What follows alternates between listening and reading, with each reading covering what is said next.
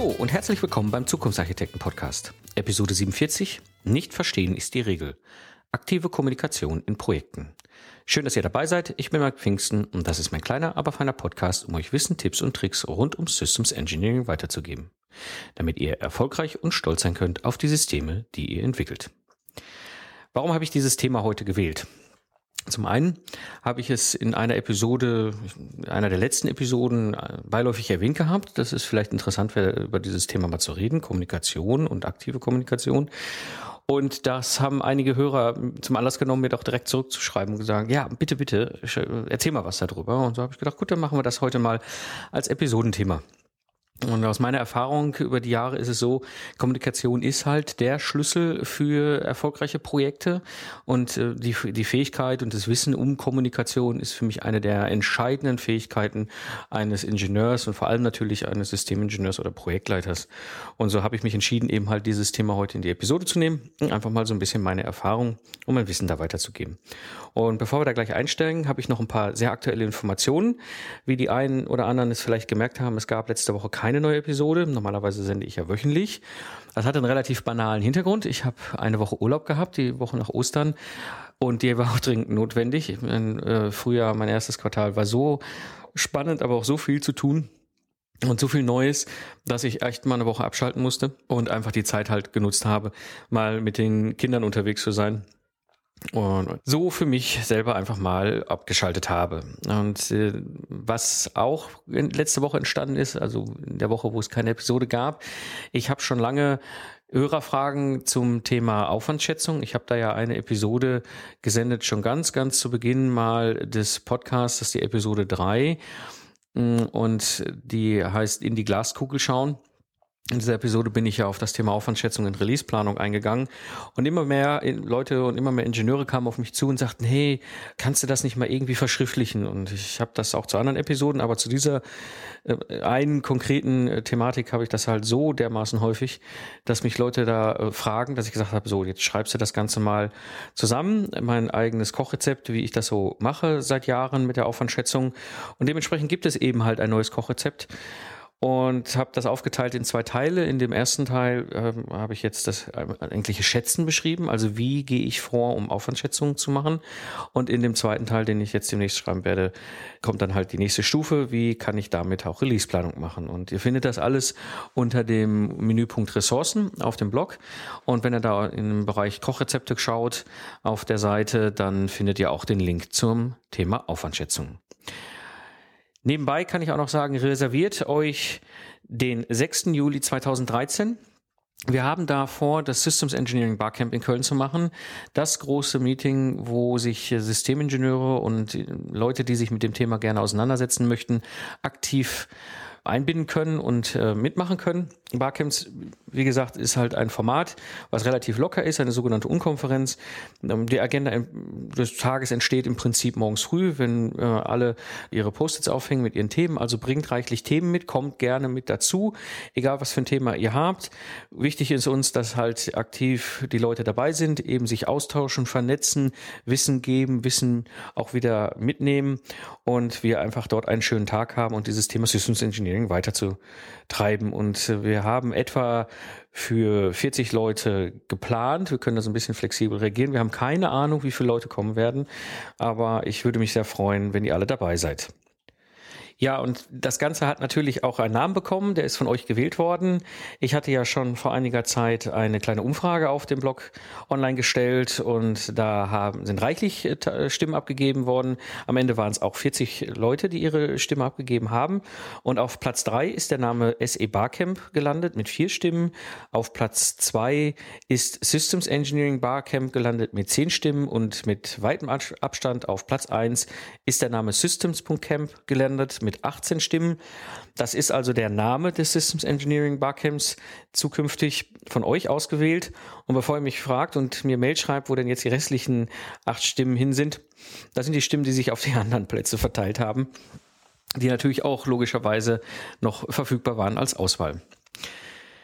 Ja, soweit das soll es zum Einstieg gewesen sein. Ich möchte jetzt ganz gerne mal mit euch in das Thema der heutigen Episode einsteigen, das Thema aktive Kommunikation. Und da beginne ich einfach mal mit dem ersten Blickwinkel. Warum kommunizieren wir? Und wenn wir da mal so in den Duden schauen, was heißt kommunizieren oder Kommunikation, heißt das Verständigung untereinander, zwischenmenschlicher Verkehr, insbesondere mit Hilfe von Sprachen und Zeichen. Interessante Formulierung. Aber das ist das, wie es im Duden steht. Noch interessanter fand ich dann bei der Recherche hier für die Episode den lateinischen Begriff communicare, teilen, mitteilen, teilnehmen lassen, gemeinsam machen, vereinigen. Und das ist etwas, was es eigentlich ziemlich auf den Punkt bringt, was Kommunikation ja ist. Das ist eben halt dieser Austausch und die Übertragung von Informationen, die dazu führt, dass wir eben Wissen, Erkenntnis und Erfahrung sammeln können und auch weitergeben können. Und das ist so der Kern dessen, warum wir überhaupt kommunizieren. Es ist so, dass wir, wenn wir geboren werden, als Menschen recht wenig angeborene Lautäußerungen haben. Ich kenne das von meinen eigenen Kindern. Als sie geboren wurden, hatten die eigentlich nur eine einzige Lautäußerung, wenn sie nicht am Schlafen war. Das war der sehr intensive Schrei nach Nahrung. Dann haben wir noch Mimik- und Gestiksignale, aber auch eben sehr wenig. Das heißt, es ist eigentlich so, dass der Mensch an sich genetisch keine vorher definierten Bedeutungen hat für Zeichen, Wörter und Sätze. Das, was wir heute als Erwachsene kommunikativ im Alltag betreiben, ist im Prinzip etwas, was uns durch unsere Kultur, durch unser Umfeld gegeben worden ist. Und diese Fähigkeit der Kommunikation, gerade der sprachlichen Kommunikation, ist aus Sicht der Biologen ein entscheidender Schritt in der Evolution gewesen. Und das bedeutet, Kommunikation ist was ganz Fundamentales für uns Menschen. Und wie wir kommunizieren, das haben wir durchaus durch unsere Umgebung gelernt. Wie kommunizieren wir? Da möchte ich mal ganz gerne drauf eingehen. Und es gibt zwei große Bereiche bei der Kommunikation. Das eine ist der verbale Teil, also der gesprochene oder die geschriebene Sprache, wo wir uns verbal mitteilen. Also indem wir einfach Informationen versuchen, zu einem anderen Menschen, einem anderen Gegenüber zu bringen. Aber neben der verbalen Kommunikation gibt es ja noch die nonverbale Kommunikation. Eben halt zum Beispiel durch Mimik und durch Gestik. Sprich also, dass wir bei der Kommunikation entsprechend durch unsere Körperbewegung, durch unsere Gesichtsmimik auch dem anderen gegenüber etwas mitteilen. Dann auch durch Tonfall und Rhythmus. Die Art und Weise, wie wir sprechen, sagt auch sehr viel darüber aus, was wir im Hintergrund da für eine Senderbotschaft mitgeben. Ich habe das ja in einem anderen Podcast, wo ich mal begonnen habe, all mein ganzes Wissen als Vortragsredner zusammenzusammeln und online zu stellen, auch schon gehabt. Dieses Thema Tonfall und Rhythmus ist ein sehr entscheidender Punkt für einen Mensch auf der Bühne, der einen Vortrag hält. Und so haben wir nonverbal eben halt zwei wesentliche Sachen, Mimik, Gestik und Tonfall und Rhythmus. Dazu kommt eben noch zusätzlich Nähe und Berührung oder Distanz. Also wir kommunizieren auch, indem wir Abstand halten oder Nähe suchen zu anderen Menschen. Das kenne ich sehr gut als Redner. Ich bin auf der Bühne dort, wenn ich einen guten Vortrag halten will, wirklich dabei bewusst auch mit Nähe und Distanz zu spielen. Also hört euch mal den anderen Podcast an, den Bechatschab-Podcast. Ihr findet das auf dem Blog, den Verweis zu dem Podcast, wo ich eben mein ganzes Wissen da weitergebe. Aber auch das ist ein ganz wichtiger nonverbaler Teil der Kommunikation. Und was eben nonverbal noch dazu kommt, ist der Einsatz von Hilfsmitteln, indem wir einfach Dinge benutzen, die dann unsere Kommunikation unterstreichen. Auch das habe ich in dem Podcast, in dem Bechatschab-Podcast zum Thema Präsentation, der Umgang mit einem Stift. Also ich empfehle da immer, haltet den Stift bitte niemals auf das Publikum. Das ist eine Drohgebärde. Auch sowas ist ein Teil der nonverbalen Kommunikation. Und es gibt eben, wenn wir über das Thema, wie kommunizieren wir, verschiedene Kommunikationsmodelle. Das eine ist das sogenannte Johari-Fenster von Joseph Luft und Harry Ingham. Also es ist im Prinzip eine Matrix und auf der einen Seite ist die Unterteilung zwischen ist dem anderen unbekannt und dem anderen bekannt und oben ist halt die Unterteilung, ist es mir bekannt und mir unbekannt, und so gibt es halt 4 verschiedene Bereiche dieser Matrix. Wenn es dem anderen unbekannt ist und mir unbekannt ist, ist es halt etwas Unbekanntes. Wenn es dem anderen unbekannt ist und es ist mir bekannt, ist mir selber bekannt, dann ist es eben mein Geheimnis. Wenn ich es preisgebe im Rahmen der Kommunikation, es dem anderen bekannt ist und es mir aber auch bekannt ist, dann ist es eine sogenannte öffentliche Person. Und wenn andere mir etwas über mich selber mitteilen, das heißt, es ist etwas anderem bekannt und es ist mir unbekannt, dann ist es eben halt eine Information, die andere mir mitteilen und somit ein blinder Fleck, den ich selber in meiner Kommunikation habe. Sehr interessant. Ich werde den Link auch nochmal auf Wikipedia dazu hinterlegen. Da könnt ihr euch das in Ruhe auch nochmal durchlesen.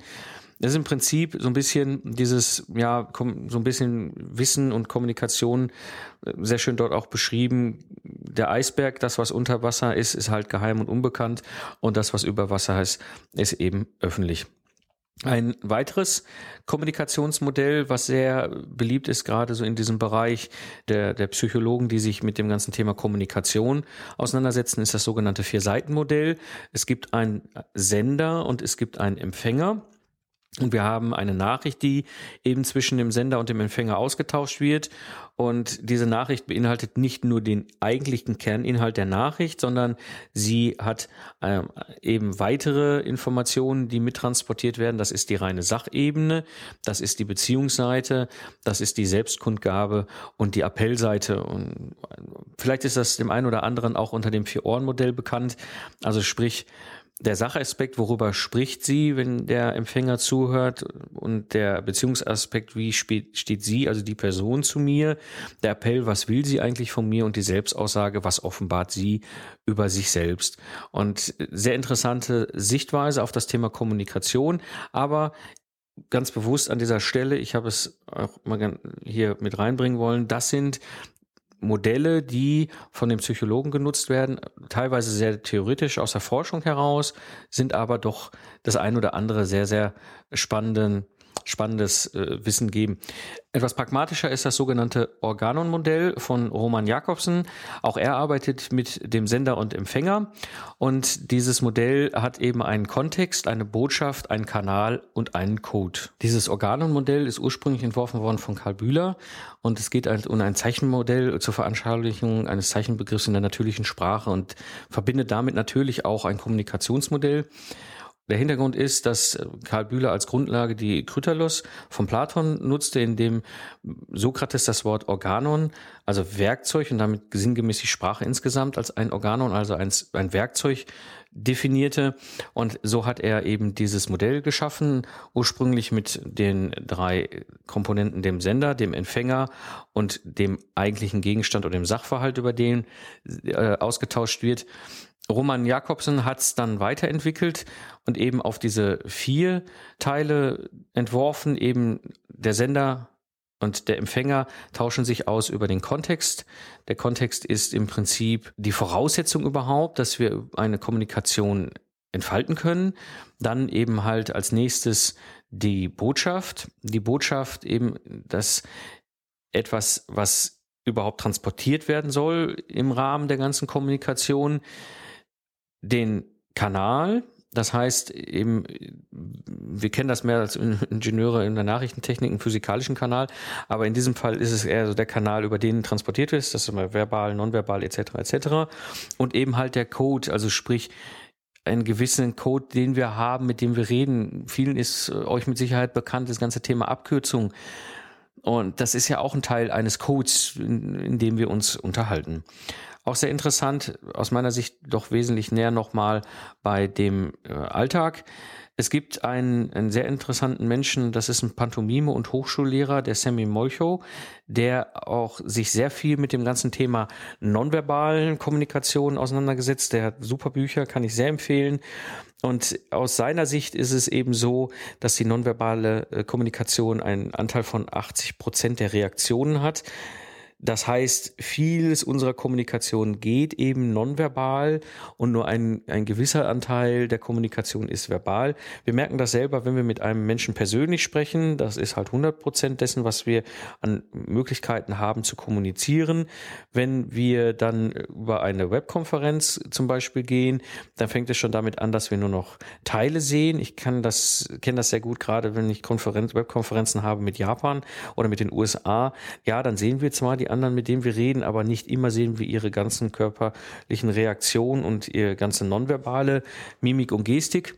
Und wenn das auch noch wegfällt, also wenn der visuelle Kanal wegfällt und wir nur noch eine Telefonkonferenz haben, das ist so der Fall, den ich häufig habe, wenn ich mit Ägypten telefoniere.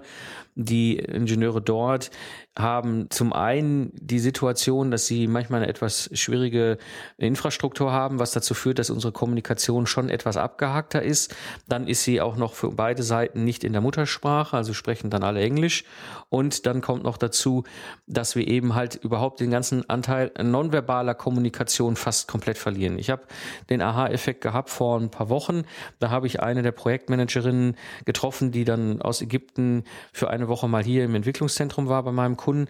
Und ich kannte sie bisher eigentlich nur aus den Telefonkonferenzen, sehr zurückhaltend, einfach mehr zuhörend, als dass sie aktiv an dem Gespräch teilnimmt. Und dann habe ich sie persönlich kennengelernt. Wir haben uns in die Augen geschaut und haben uns von Anfang an sofort sehr gut verstanden, weil wir eben halt auch über alle kulturellen Grenzen jetzt plötzlich die visuelle Komponente dabei haben. Man konnte einfach sehen, okay, wenn jemand was sagt, dann meint er das positiv. Und das ist halt zum Beispiel bei einer Telefonkonferenz schon wesentlich schwieriger, die feinen Nuancen der Kommunikation in der Stimme dann rauszuhören. Wie meint er eigentlich das, was er da gerade gesagt hat oder sie gerade gesagt hat? Und das führt mich eigentlich zu dem wunderschönen Satz von Paul Watzlawick. Man kann nicht kommunizieren. Lasst euch das mal auf der Zunge zu gehen. Der Mensch ist nicht in der Lage, nicht zu kommunizieren. Wir kommunizieren immer, und das ist ein ganz wesentlicher Aspekt, den wir uns mal bewusst machen müssen. Durch alles, was wir tun und treiben und durch unsere sämtliche Handlung, durch unsere verbale und auch nonverbale Kommunikation sind wir immer am Kommunizieren. Und dieses tun wir eben den ganzen Tag lang gegenüber anderen Menschen. Andere Menschen nehmen uns wahr. Und ja, und dann ist es eigentlich vorprogrammiert, dass Störungen und Missverständnisse passieren, weil das Gesagte schlicht und einfach unterschiedlich bewertet wird. Ich habe dazu eine Verteilung im Kopf. Ich habe leider die Quelle nicht mehr recherchiert. Ich habe das mal auf einem Seminar vor ungefähr 5-6 Jahren mitbekommen. Fand ich sehr spannend, als das damals vorgetragen wurde von dem Trainer. Und was ich behalten habe, also nagelt mich jetzt nicht auf die Prozentzahlen fest, aber das Verhältnis in etwa passt schon, ist, wenn ich von dem 100%, die ich gedacht habe, anfange zu kommunizieren, sage ich gerade mal nur noch 80%. Das heißt, von meinen Gedanken, meinen 100% im Kopf, kommen schon nur noch 80% überhaupt verbal und nonverbal zutage. Von diesen 100%, die ich gesagt habe, kommen nur noch 60% bei dem Empfänger an. Ja, das heißt, wir haben auch einen Signalverlust, wenn wir es mal technisch ausdrücken, zwischen dem Sender und Empfänger. Dann, wenn wir darüber reden, es ist bei ihm angekommen und es muss verarbeitet werden. Also es ist physikalisch angekommen, dass kommuniziert wurde vom Sender zum Empfänger. Dann ist ein so ein Punkt, der ganz wichtig ist. 20% von dem wird wirklich bewusst wahrgenommen, der Rest wird unbewusst verarbeitet. Das hat viel mit diesem nonverbalen Anteil unserer Kommunikation zu tun. Davon wird 10% im Kopf wirklich überhaupt noch verarbeitet und 5% behalten. Das heißt, von 100% dem Gedanken, den wir im Kopf haben, muss uns bewusst sein, wir gerade mal 5% beim Gegenüber, beim Empfänger behalten. Und das ist ein ziemlich dramatischer Signalverlust, den wir da über die Strecke haben. Und das bedeutet, nicht verstehen ist die Regel. Was sind die Ursachen, die wir da so haben? Das eine ist, gleiche Mitteilungen können schlicht und einfach unterschiedlich verstanden werden. Das liegt beispielsweise an entsprechend unterschiedlichen Rollen. Wenn ich als Systemingenieur, der ja mit verschiedenen Fachspezialisten redet, über eine Komponente rede. Für einen Softwareingenieur ist eine Komponente etwas ganz anderes als für einen Konstrukteur. Und wenn ich mit einem Hardwareentwickler rede, dann ist für ihn eine Komponente wieder was anderes. Und allein dieser eine Begriff, der bei allen drei Disziplinen gleich ist, eine völlig andere Sicht beinhaltet und ein anderes Verständnis, was eine Komponente ausmacht, können die gleichen Mitteilungen schon sehr deutlich unterschiedlich verstanden werden. Das ist das Beispiel Rollen, was aber auch immer wieder vorkommt, und das ist etwas, was weniger häufig so bewusst ist. Gleiche Mitteilungen können auch unterschiedlich verstanden werden zwischen einem Kollegen oder einem Vorgesetzten. Ein Vorgesetzter kann eine Mitteilung schlicht einfach anders aufnehmen aufgrund einer anderen Position. Es ist indirekt natürlich auch ein Rollenthema, aber er hat auch eine andere Sicht häufig auf verschiedene Informationen. Als nächste Ursache, die wir natürlich haben, ist halt die absolute Unklarheit über den Kommunikationszweck. Manchmal ist es schlicht unklar, was der Sprecher erreichen will mit dem, was er uns sagt. Und dadurch entsteht ebenfalls eine Ursache für Störungen oder eben Missverständnisse. Ein weiterer Punkt oder eine weitere Ursache ist die Kommunikation in der momentan ausgeübten Rolle. Wenn ich unterschiedliche Rollen innehabe, kommuniziere ich unterschiedlich. Und wenn ich mehrere Rollen gleichzeitig auf meinem Hut habe, was ja durchaus üblich ist bei uns in der Entwicklung, viele von uns haben einfach verschiedene Rollen gleichzeitig in einem Projekt, dann kann diese Rolle dazu führen, dass ich Störungen erzeuge in der Kommunikation, weil dem anderen gar nicht bewusst ist, in welcher Rolle rede ich jetzt eigentlich. Wir können ja mal das krasse Beispiel nehmen, Projektmanager und Qualitäter. Ich weiß, diese Rolle nicht zusammentun. Auch da werde ich, glaube ich, nochmal eine eigene Episode zu machen zum Thema Rollen. Aber diese beiden Rollen sind ja ganz bewusst in einem Projekt installiert, damit sie sich gegenseitig unterstützen und auch wiederum ausgleichen und schauen, dass es in die richtige Richtung geht. Und wenn jemand mal jetzt in diesem krassen Beispiel beide Rollen auf einem Hut hätte und jemand würde mit dieser Person reden, dann hätte diese Person häufig die Problematik, redet er jetzt gerade als Qualitäter oder redet er jetzt als Projektmanager mit mir? Eine weitere Ursache für Störungen in der Kommunikation kann schlicht und einfach Imponiergehabe sein, was entweder der Tarnung dient oder eben durch demonstrative Selbstverkleinerung entsteht. Und dieses Imponiergehabe erlebe ich häufig immer wieder auch in den Troubleshooting-Projekten, wo Leute sich ganz bewusst aufbauen in der Kommunikation, um groß zu wirken, um stark zu wirken, weil sie unsicher sind, oder eben, dass es auch Leute gibt, die versuchen, sich demonstrativ selbst zu verkleinern in der Kommunikation, weil sie schlicht Angst haben vor dem Thema. Eine weitere Ursache, die es auch noch gibt, die auch sehr häufig vorkommt, ist, dass das, was kommuniziert wird, schlicht zu implizit ist oder zu indirekt oder auch zu diffus. Also das ist auch so ein ganz typischer Fall, wo etwas, was kommuniziert wird, nicht wirklich beim Sender ankommen kann. Und ein letzter Punkt, der auch immer wieder eine Ursache ist für eine Störung in der Kommunikation, ist die Mehrdeutigkeit oder die Ironie des Gesagten wird nicht erkannt. Wir erleben das häufig, wenn wir schriftlich kommunizieren. Wenn ich etwas Ironisches oder Mehrdeutiges in eine E-Mail verpacke, dann ist das für den Empfänger nicht immer nachvollziehbar und er kennt es nicht immer und dann passieren so diese richtig typischen Dinge, wo sich Leute gegenseitig über die E-Mails trollen und sich aufbauen und was Gott für einen riesen Bohai dann entsteht, weil einfach nicht erkannt worden ist, dass es vielleicht ironisch war oder Mehrdeutigkeit beinhaltete. Aber das ist kein Problem des Empfängers, das ist ein Problem des Senders. All diese Ursachen sind im Grunde Probleme des Senders, weil er will was senden, also hat er auch die Verantwortung, alles zu tun, dass seine Kommunikation bestmöglich ist, um sicherzustellen, dass sie auch gut beim Empfänger ankommen. Und was können wir da machen?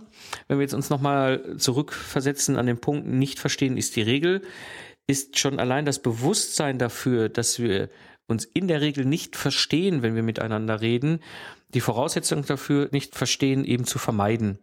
Und es gibt ein paar wichtige Punkte, die Voraussetzungen sind. Zum einen, Kommunikation bedeutet für mich persönlich vor allem die Fähigkeit zuzuhören, den anderen ausreden zu lassen. Ganz, ganz wichtig. Ich erlebe gerade im Management viele Leute, die nur dauernd kommunizieren, in eine Richtung. Also sie reden und hören den Leuten nicht zu. Also ganz krass ist es dann, wenn sie auch noch springen in ihrer Rede und die Leute auch nie, irgendwann nicht mehr in der Lage sind zu folgen und dann stehen alle nur noch drumherum und lassen das über sich ergehen. Also das ist etwas, ist eine ganz wichtige Voraussetzung für eine gute Kommunikation, die Fähigkeit, dem anderen zuzuhören.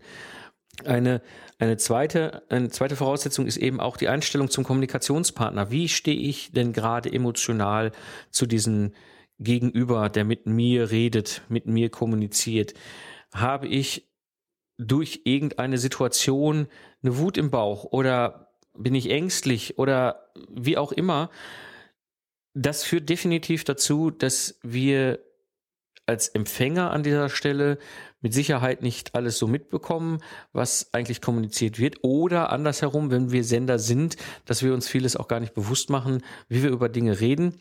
Und so ist halt dieser gute Umgang mit der eigenen Emotion eine ganz, ganz wichtige Voraussetzung, um Verständnis in der Kommunikation herbeizuführen, sowohl beim Empfänger wie aber auch beim Sender. Bestens ist es natürlich, sich eben auf eine Situation und den anderen vorzubereiten. Also ich mache das zum Beispiel mit den ägyptischen Ingenieuren so, dass ich mich versuche, möglichst auf diese Situation vorzubereiten, auf die anderen vorzubereiten. Ich weiß, es ist eine andere Kultur. Ich weiß, wir reden alle nicht in der Muttersprache. Und ich weiß eben auch, wir haben manchmal eine etwas schlechte Telefonverbindung. Und das führt in Summe dazu, dass ich ganz bewusst in meiner Kommunikation damit umgehen muss und versuche, mich darauf einzustellen. Und das führt mich eigentlich zu meiner Empfehlung der heutigen Episode, dem Thema aktive Kommunikation, weil das ist eine Methode, die ihr sehr gut nutzen könnt, um eure Kommunikation sehr einfach zu verbessern. Und aktive Kommunikation bedeutet schlussendlich erstmal nichts anderes als, ich übernehme Verantwortung. Ich übernehme Verantwortung, was passiert. Und damit eben verbunden, das ganz bewusste Zuhören auch zu praktizieren. Und ich erlebe das in Meetings, wenn ich unterwegs bin, immer wieder. Da ist ein Meetingraum mit 10 Leuten und da stehen 10 Laptops aufgeklappt und alle klappern auf ihrem Tastatur rum und einer redet.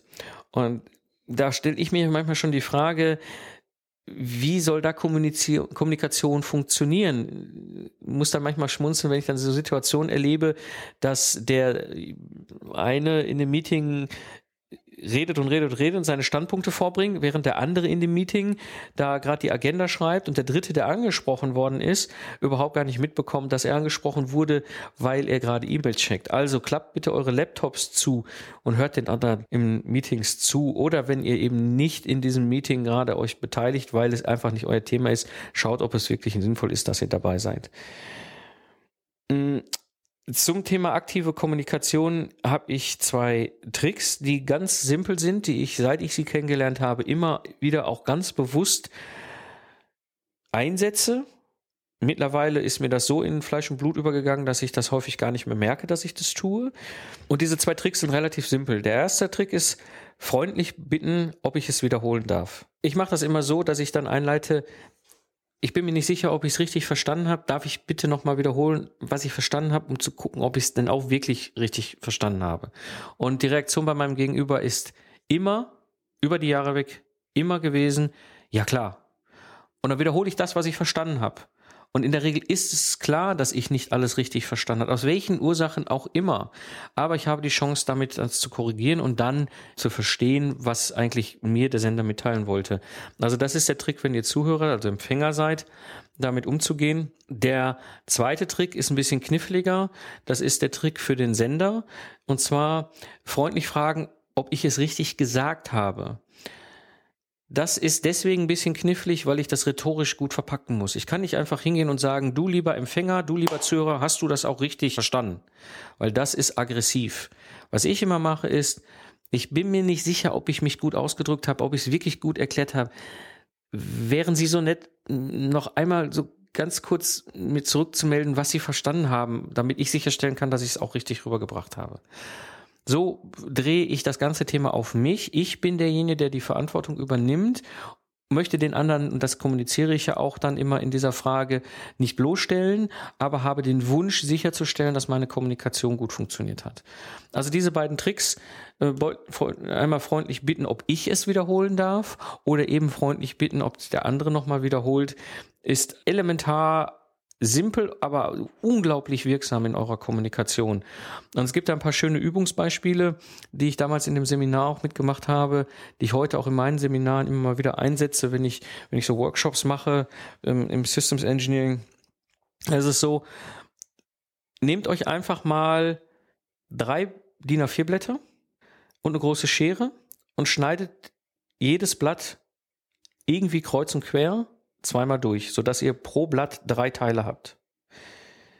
Dann habt ihr 9 Einzelstücke, vermischt die, nehmt 3 Leute, 3 Blätter, 3 Leute und verteilt einfach irgendwie 3 dieser Schnipsel an eine Person, sodass jeder am Ende des Tages 3 Schnipsel vor sich liegen hat, diese 3 Leute. Jetzt sind die Spielregeln dieser Übung relativ simpel, und zwar: Diese Teilnehmer dürfen nicht reden, also keine verbale Kommunikation. Nonverbal geht alles, verbal nicht. Keine kein Reden, auch kein sondern wirklich versuchen, nur über die nonverbale Kommunikationsschiene miteinander zu reden. Und die Aufgabe ist relativ simpel, das DIN A4-Blatt von einem selber wieder zusammenzusetzen. Das heißt, ich muss gucken, ich habe definitiv 3 Schnipsel, die nicht zusammenpassen, und ich muss anfangen, mit den anderen zu tauschen. Es ist sehr spannend, mal von außen auch zu beobachten, was da passiert und wie schwierig es ist für uns, wenn wir den verbalen Kanal abschalten müssen und nur versuchen, über nonverbale Kommunikation miteinander zu reden.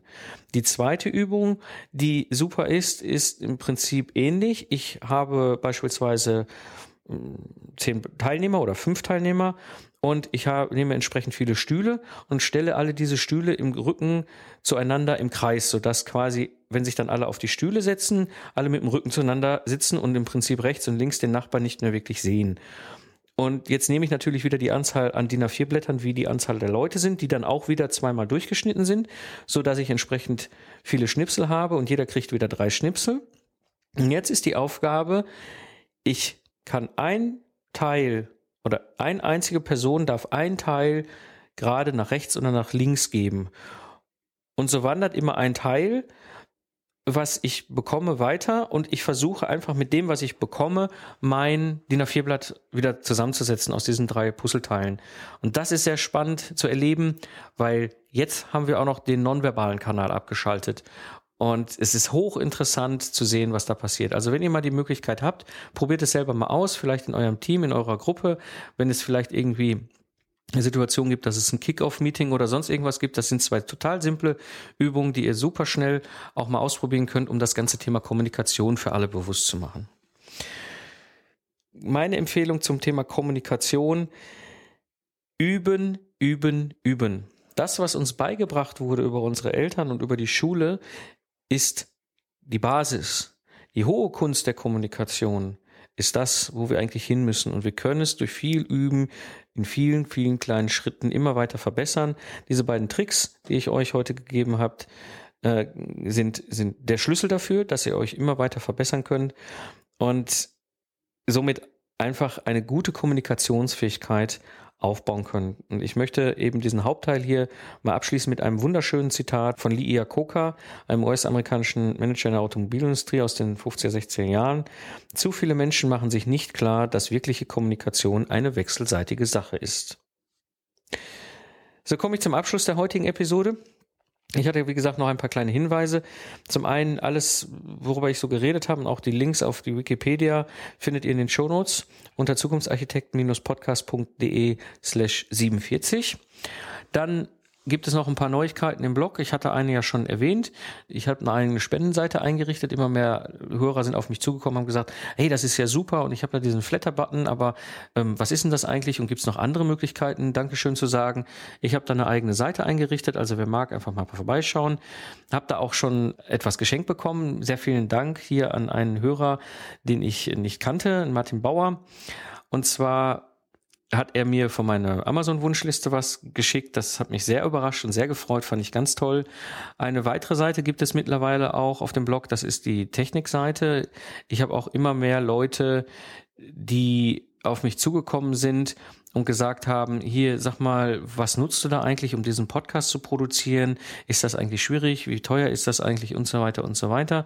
Ich habe dafür eine eigene Seite zusammengeschrieben und habe da alles mal reingepackt.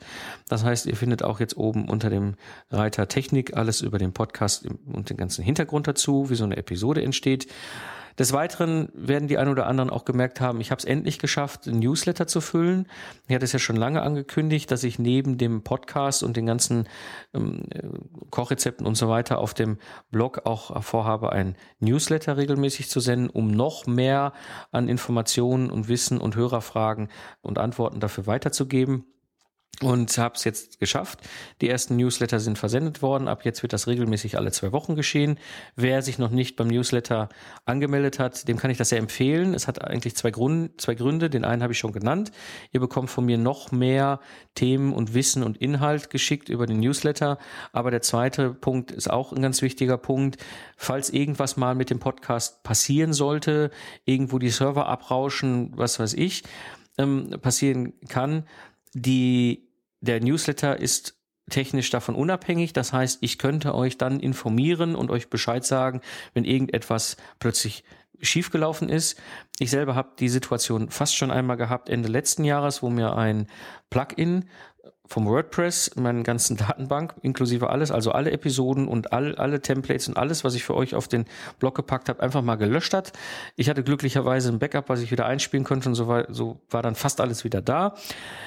Also brauchte diesen Newsletter nicht, aber ich habe auch mittlerweile von einem US-amerikanischen Podcaster mitbekommen, der eben das Problem hatte, dass eine ganze Woche seine Seite down war, und er hat die Möglichkeit gehabt, über den Newsletter-Kanal die Hörer zu informieren, und so wäre es bei mir auch. Also ich würde mich sehr freuen, wenn ihr euch auf dem Newsletter anmeldet, um einfach nochmal spannendes, weiteres Wissen zu bekommen, aber eben halt auch informiert werdet von mir, falls aus Versehen irgendwas nicht funktioniert und ihr euch wundert, wo denn hier die nächsten Episoden bleiben und warum der Blog nicht mehr erreichbar ist oder so, sodass ich euch dann informieren kann.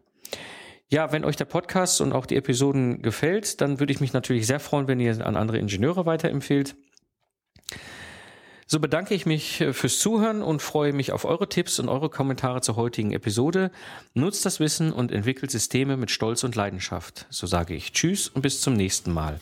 Euer Mark Pfingsten.